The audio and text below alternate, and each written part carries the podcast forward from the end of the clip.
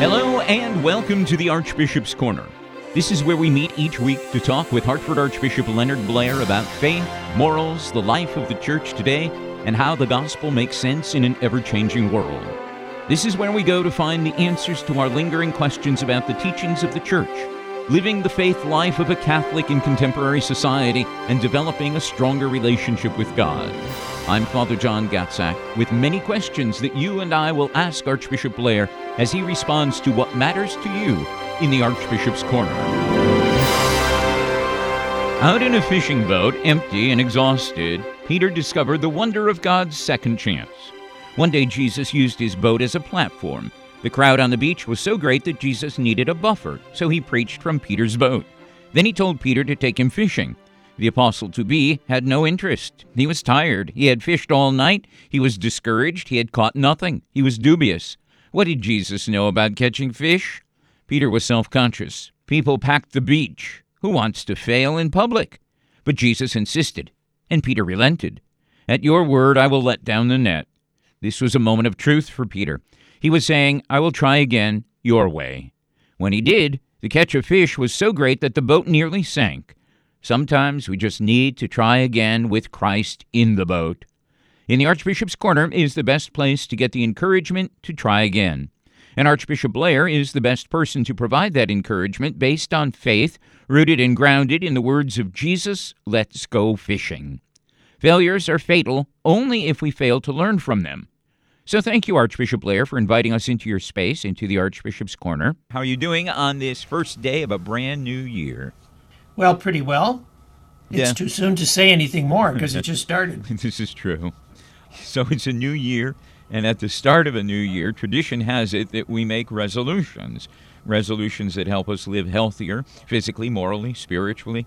It helps too in keeping those resolutions if we make them public. We can then have the encouragement and support of family and friends in keeping those resolutions. So let me ask you, Archbishop, any resolution that you've made this new year? Well, at my age, you know, they're kind of piled up over the years, my resolutions. I think really the important thing to do is fidelity to one's obligations, to one's state in life, to rededicating yourself to uh, the duties uh, uh, that religion requires. And they're not duties that are a burden, they're duties that are meant to liberate us and, and free us. And I think they do. But we have to, of course, uh, always, when we fall, we have to get up, we have to keep striving. I was impressed with your homily that you gave uh, for the Mass, the Christmas Mass that you celebrated on television. And you spoke also about inviting people to come back to church, especially if they've been away because of the COVID pandemic. That might be a good resolution to encourage people to make. That at this time of the new year, that one of the resolutions you could make for the new year is to be more faithful to Sunday obligation to attend Mass, huh? Oh, absolutely. I can't think of anything more important than that. Not just for my benefit as a bishop that we want the people back, but for your own eternal welfare. Hmm. And I, again, as I, I think the way I said it at Christmas was that I fully appreciate there are people who are homebound because of health or other circumstances. And certainly, you, you can't, no one can do what's impossible or what's not in, in their best interest of their health, etc. But clearly, with mass attendance lagging so much from what it was before COVID, there are a lot of people out there who are able bodied and who I think go to many other things. Um, you know, the airports are crowded, the shopping malls crowded, uh, the restaurants are crowded. It's time to come back to church. And um, it's, it's an invitation. But I have to say, as bishop, it's also my job to admonish people because this is a, a very serious spiritual question. You know, if one doesn't fulfill one's obligation to worship God at Sunday Mass, eh, or to receive Holy Communion uh, worthily, this is problematic. So, uh, again, people do these days for health reasons and other disabilities may not be able to come, but for those who can, it's very important to get back in the habit. Well, we also pray for a peaceful world as we begin a new year. We anticipate new beginnings, we make resolutions, and talk a little bit about the fact that we need to build a much more peaceful world and our own individual obligations to be part of that building of, a peaceful world, Archbishop. Well, this is kind of um, it's not a simple thing uh, because we do live in a fallen, sinful world, And Jesus said, Peace I leave you, my peace I give to you. Not as the world gives peace, do I give peace to you.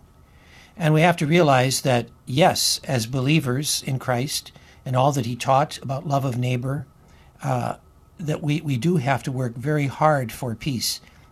But at the same time, we're not living in paradise here. We're not living. We don't.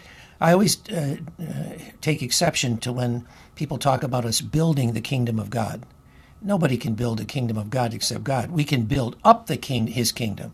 That I can I appreciate because, in other words, when we live by the virtues, when we live by the virtues of the gospel, then we are building up the kingdom of God. We're making it present in our lives, in our communities, in our world. But we're not going to ever build uh, an earthly kingdom of peace. We strive uh, to uh, keep things peaceful here in a sinful world, and we have to do that with all our might. But ultimately, we pray, Thy kingdom come, and we wait for Christ the King to come uh, and transform this world in the end. On the, on the point that you just made, that doesn't absolve us, for instance, because we're not going to build a peaceful world. That doesn't absolve us from making peace with family members who have been alienated, perhaps, and haven't spoken for the past three years. That doesn't absolve us from taking positive action toward building a better home, peaceful environment, does it? Oh, well, I'm glad you said that because maybe I, I the way I'm stating it could be misunderstood. We absolutely have to be witnesses of peace uh, of the gospel. We have to strive with all our might to bring peace to our families, to our communities, to our country, and to the world, to be peacemakers. You know, Jesus said, Blessed are the peacemakers. So there's no question about that.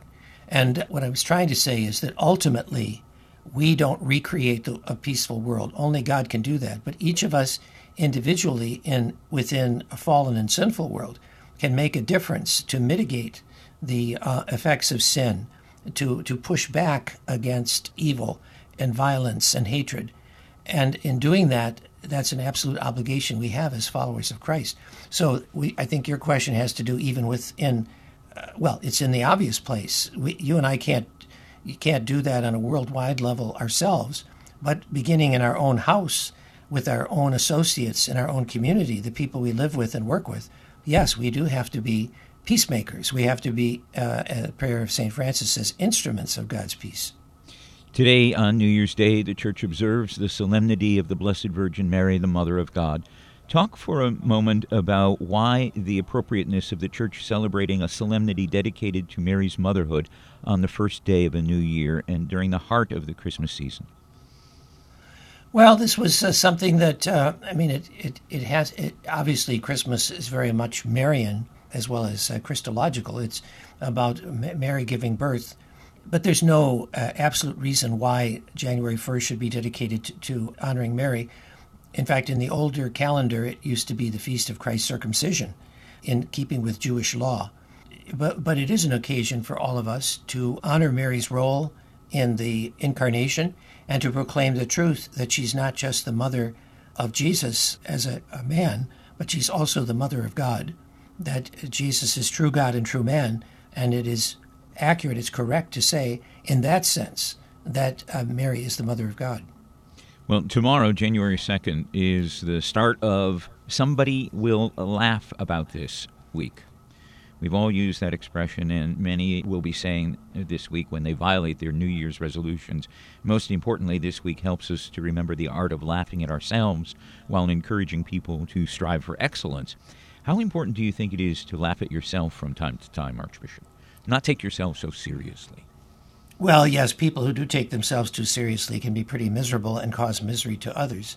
I mean, you know, lightheartedness and joy are supposed to be hallmarks of a Christian life. Who was the famous British author who says the, the reason that angels can fly is they take themselves so lightly? Uh-huh. Uh, I think uh, there's a truth to that. A kind of heaviness of spirit or dour kind of disposition is not a Christian one. That we, I mean, we can we can be lighthearted because Christ has won the victory. We're we're called. We've been saved. We've been called to eternal life. We just have to stick it out the slings and arrows of of life in this world till the end. Oh, but uh, there's no reason to be dour. Although, admittedly, for many people who suffer horribly under different oppressions, one thinks of the poor people in Ukraine right now. It's not exactly easy for them to be lighthearted. But even there, even there, I think when we look at history, at the history of terrible tragedies and things that have happened, there have always been the, the people who encouraged, inspired, and uh, and cheered up other people in the midst of it because they they had a, a good spirit, and many times that good spirit has come from their faith. And that good spirit uh, is what sometimes gets us through the most difficult times in life. Huh? And there are a lot of people these days, right here in our own country, who are not exactly in the most cheerful frame of right. mind. A lot of people feel very oppressed and, and disturbed by many things. And if we're people of faith, we should bring some joy into their life and some encouragement, uh, because, again, sustained as we are by our faith. On Wednesday, we celebrate National Spaghetti Day. Usually made from semolina flour, this long, thin, cylindrical pasta of Italian and Sicilian origin has been a worldwide favorite for ages. Many varieties of pasta dishes, from spaghetti alla carbonara or garlic and oil to spaghetti with tomato sauce, meat sauce, bolognese, alfredo sauce, clam sauce, other sauces. So let me ask you, what's your favorite spaghetti sauce? I think you ask me this every year. Do I? but I'm happy to answer. I think it's carbonara when it's properly made. See, I'm in, with you. In Rome. I'm with you. I believe in carbonara. Occasionally I encounter it properly made here in the States, but not very often. Okay. All right. So you know how to properly make it. No, I know how to properly eat it. well, properly made is that it's not made with cream, it's totally egg. I don't even look in the kitchen. I have no idea what they put in it, but I can tell when it's right. I know it. okay. Thursday, the 5th of January, we observe the feast day of St. John Neumann, the first American bishop to be beatified. Born in what is now the Czech Republic, and after studying in Prague, he came to New York and was ordained a priest. He joined the Redemptorists and later became superior of all the Redemptorists in the United States. In 1852, Pope Pius IX named him Bishop of Philadelphia. He was devoted to education, was the first ecclesiastic to organize a diocesan school system in the United States. You want to comment on the life of St. John Neumann? Well, St. John Neumann is a perfect exemplar of someone who was a very ordinary person uh, who did an extraordinary job uh, by fulfilling the obligations that were his in life. He would be the first to tell you, from what we know of his writings and such, he was a very humble man, a simple man uh, in some ways, but he, at his time and his place in establishing the church in the United States, he wound up doing things that had a profound and lasting value and in his own spirituality, as is evident by his demeanor and his writings and such, he exhibited a tremendous amount of fidelity and, and holiness. And so I'm not surprised that in God's providence, the signs have been given to us from heaven that, that he is worthy of veneration as a saint in the church. Well, let's take a look now at the road to happiness in life, Archbishop. This is where we examine the wisdom of Pope Francis, drawn from some of his writings. I'll read a short portion of the Holy Father's address and we'll ask you to comment with your own thoughts on what Pope Francis has said. This is taken from Pope Francis's Angelus delivered on January 6th of 2017 and is called Lights That Dazzle and Lights That Illuminate. The Pope says, Life has many different kinds of lights, one that sparkle and ones that guide. It is up to us to choose which ones to follow. For example, there are flashing lights that come and go, the small pleasures of life. Although they may be fun, they are not enough, because they do not last and they do not give us the peace we seek. Then there is the dazzling limelight of money, fame, and success. This light promises the world and all at once. It is a seductive light, but its intensity blinds us. It is a light that begins in dreams of glory and fades into the darkest darkness. The Magi instead invite us to follow a steady light, a gentle light that never fades, because it is not of this world. It comes from heaven and shines. Where? In the heart.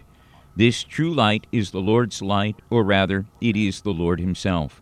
He is our light. He is a light that does not dazzle. He is a light that guides us and bestows a unique joy. Archbishop, your thoughts. Well, Jesus himself uh, said that he was the light of the world. And uh, light, of course, means everything. Can you imagine? Without light, everything disappears. It's just not possible to perceive or to partake of anything. So, light is a glorious, a wonderful gift. But of course, we depend on it materially from the sun and other sources. But uh, spiritually, that wonderful prayer in the Mass that, we, that God lives in unapproachable light. But of course, that light becomes approachable once we are in Christ, because once we are part of the body of Christ, we become part of that light. And we perceive the light. We, we can perceive uh, the light that God is. We talk about when people die entering a, a, place of happiness, light, and peace. Lux, lucis in Latin. Coming to the light is, is very important. So the Holy Father's words are simply saying that don't be misled by the material lights of this world, which are fading and, and, and pass away, but that light that never fails. We also say that at Easter, you know, when we light the, the Paschal candle in the darkness, that Christ is the light that, that will never fail. And uh, I, I think uh, it's a very timely thing at the beginning of a new year to ask what light are we following in our lives? Uh, let's look at our gospel reading on this New Year's Day, the first day of January. Today's reading on the Solemnity of Mary, the Holy Mother of God, is from Luke's Gospel, the second chapter.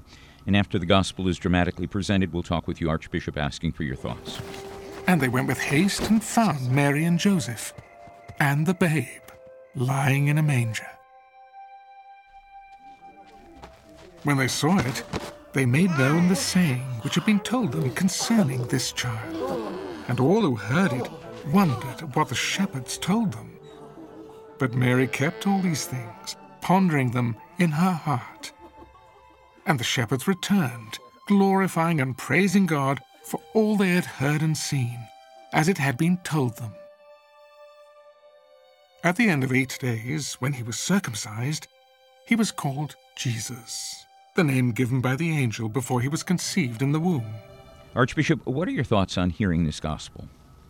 Well, it's a little bit of a continuation, of course, of the mystery that we are celebrating, this great mystery of Christmas. You know, the shepherds coming and seeing Mary and Joseph and the child. But then it talks about after eight days were completed, it was Christ's circumcision. I mentioned earlier that in the older church calendar, that was the feast that on the January 1st that was observed.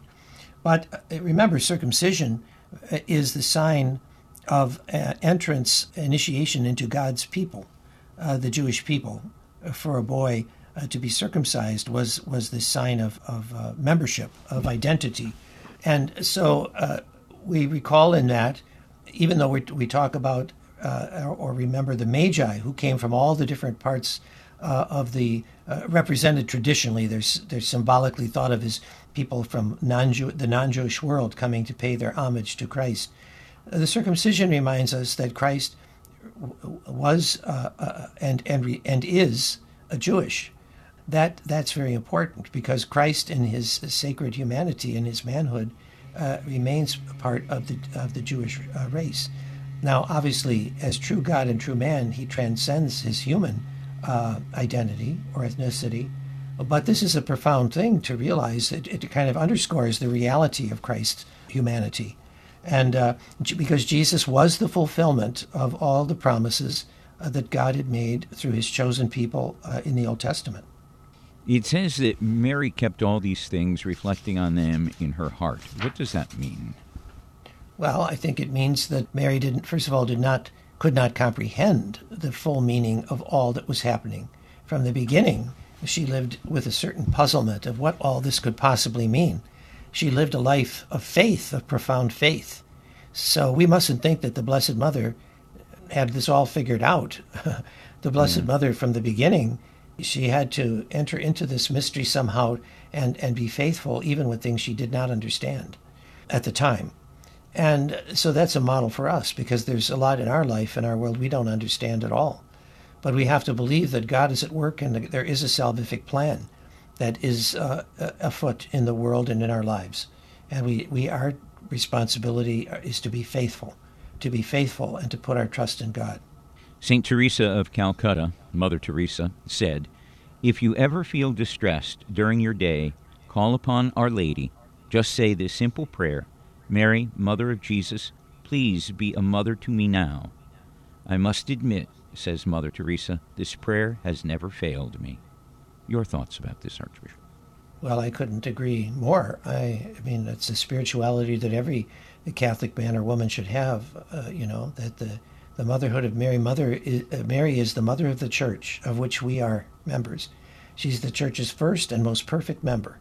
And so when we want to know how we should live in faith, we look to her faith and we look to her intercession for us in heaven to see us through.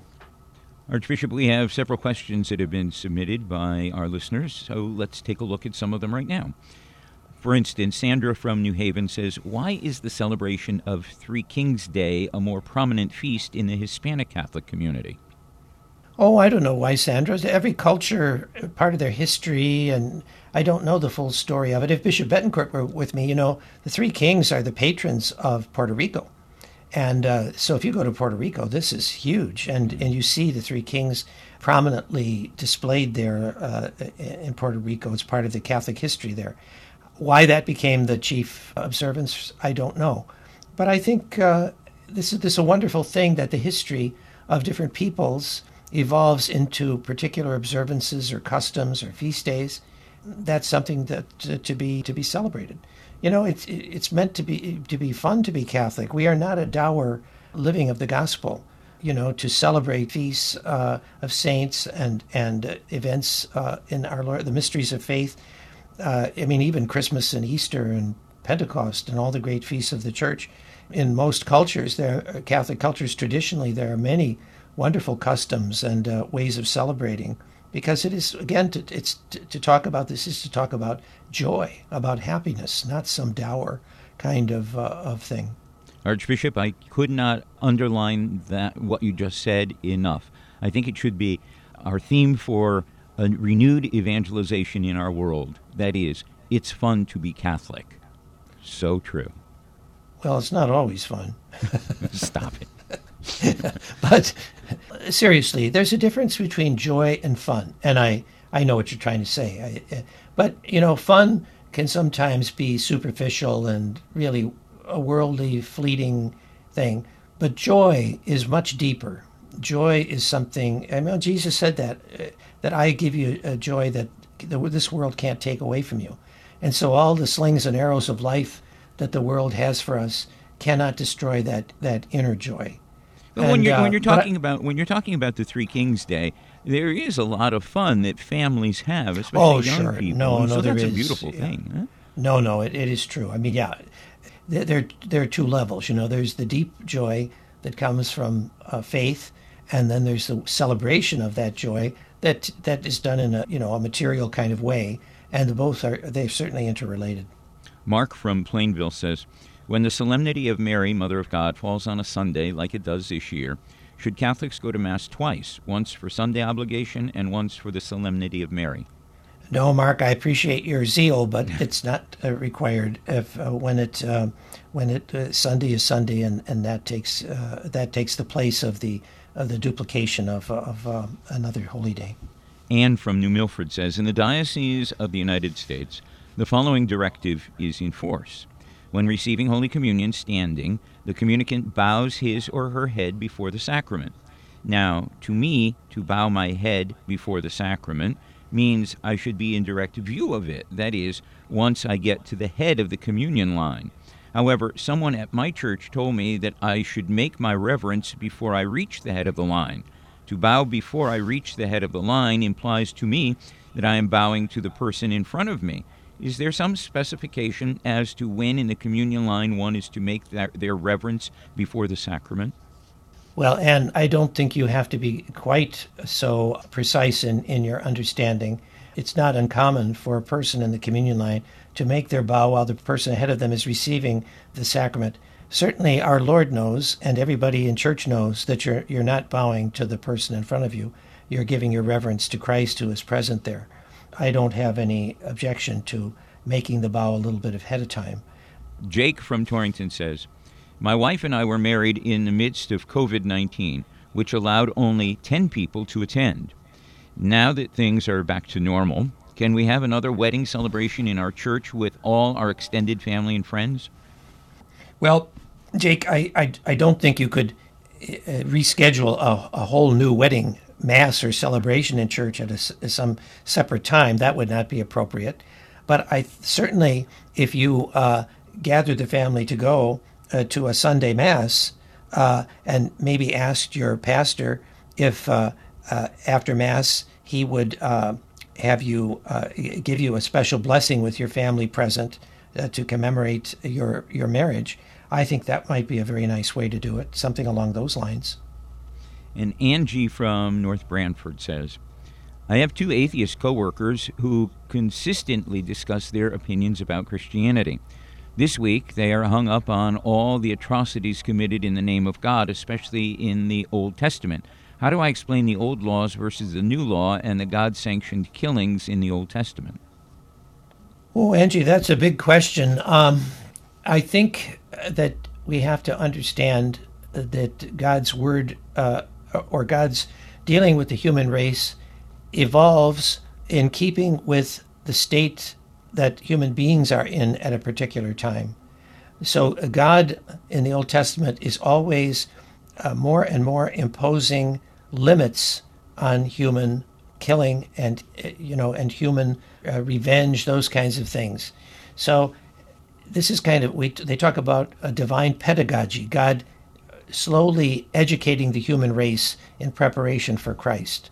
So, for example, if at one time uh, the, the Bible said an eye for an eye and a tooth for a tooth, that was meant to mitigate acts of retribution. In other words, it may sound cruel to us now or, or, or um, violent, but the point was that, that you could not do more than exact what was done to you at that point in human history and eventually, of course, Christ says, uh, you know, an eye for an eye, tooth for a tooth. But I say to you, uh, you know, that you you have to go far beyond this in the law of love.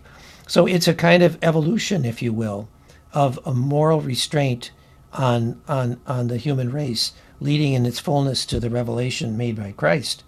So I think the important thing is to, uh, the bottom line is that the Old Testament, although there's much violence in it, the laws in the Old Testament are meant to put a limit, to limit violence, not to impose it. Ted from Granby says At his general audience, Pope Francis offered advice for building a more mature and more beautiful relationship with the Lord through prayer. He said many people pray and request favors from the Lord without any real interest in Him, and we need to learn to be with God without any ulterior motives. What do you think of Pope Francis's advice on prayer? Well, I think it's excellent because it reflects the, the tradition and the teaching of the church, even from Jesus himself. I mean, and certainly from the lives of the saints. There are many kinds of, of prayer, including the prayer of adoration and thanksgiving. The Mass is the greatest uh, prayer that there is, and the word Eucharist means thanksgiving. We unite ourselves to Christ in offering thanks to God the Father for the gift of life and eternal life. So, petition for things or, or needs is always uh, uh, there because we're weak human beings. But the Our Father really teaches us the fullness of prayer. If you stop and meditate on all the different petitions that are in the Our Father, you'll see exactly how you should model your prayer. You know, hallowed be thy name, thy kingdom come, thy will be done. St. Uh, Augustine said that uh, uh, your best servant, Lord, is not the one who hears from you what he wants to hear, but rather wills what he hears from you in other words, to do the will of God, is ultimately the uh, the focus of prayer. That should be our prayer, that we may do God's holy will. And of course, that was the agony of Jesus in the crucifixion, to do the will of the Father. You know, not my will, but yours be done. And uh, so that that's always uh, uh that that's fundamental to, to what prayer is. Speaking of prayer, Archbishop, we've come to the end of our time together this morning. So could you close our program with a prayer and a blessing? Lord, you've given us the grace and the gift of another year, 2023. 2023, Anno Domini, the year of our Lord. And we pray that we may be worthy to live this year in such a way as to give glory to you, and to so shape our world and our lives that in all things we may be instruments of love and peace. And may Almighty God bless you all in the name of the Father, and of the Son, and of the Holy Spirit. Amen. Archbishop, thank you for sharing your time with us And hopefully, this will be the beginning of a very blessed year for you and for all of the people of the Archdiocese of Hartford. We rely on God to lead the way for us all. Thank you. Thank you, Archbishop.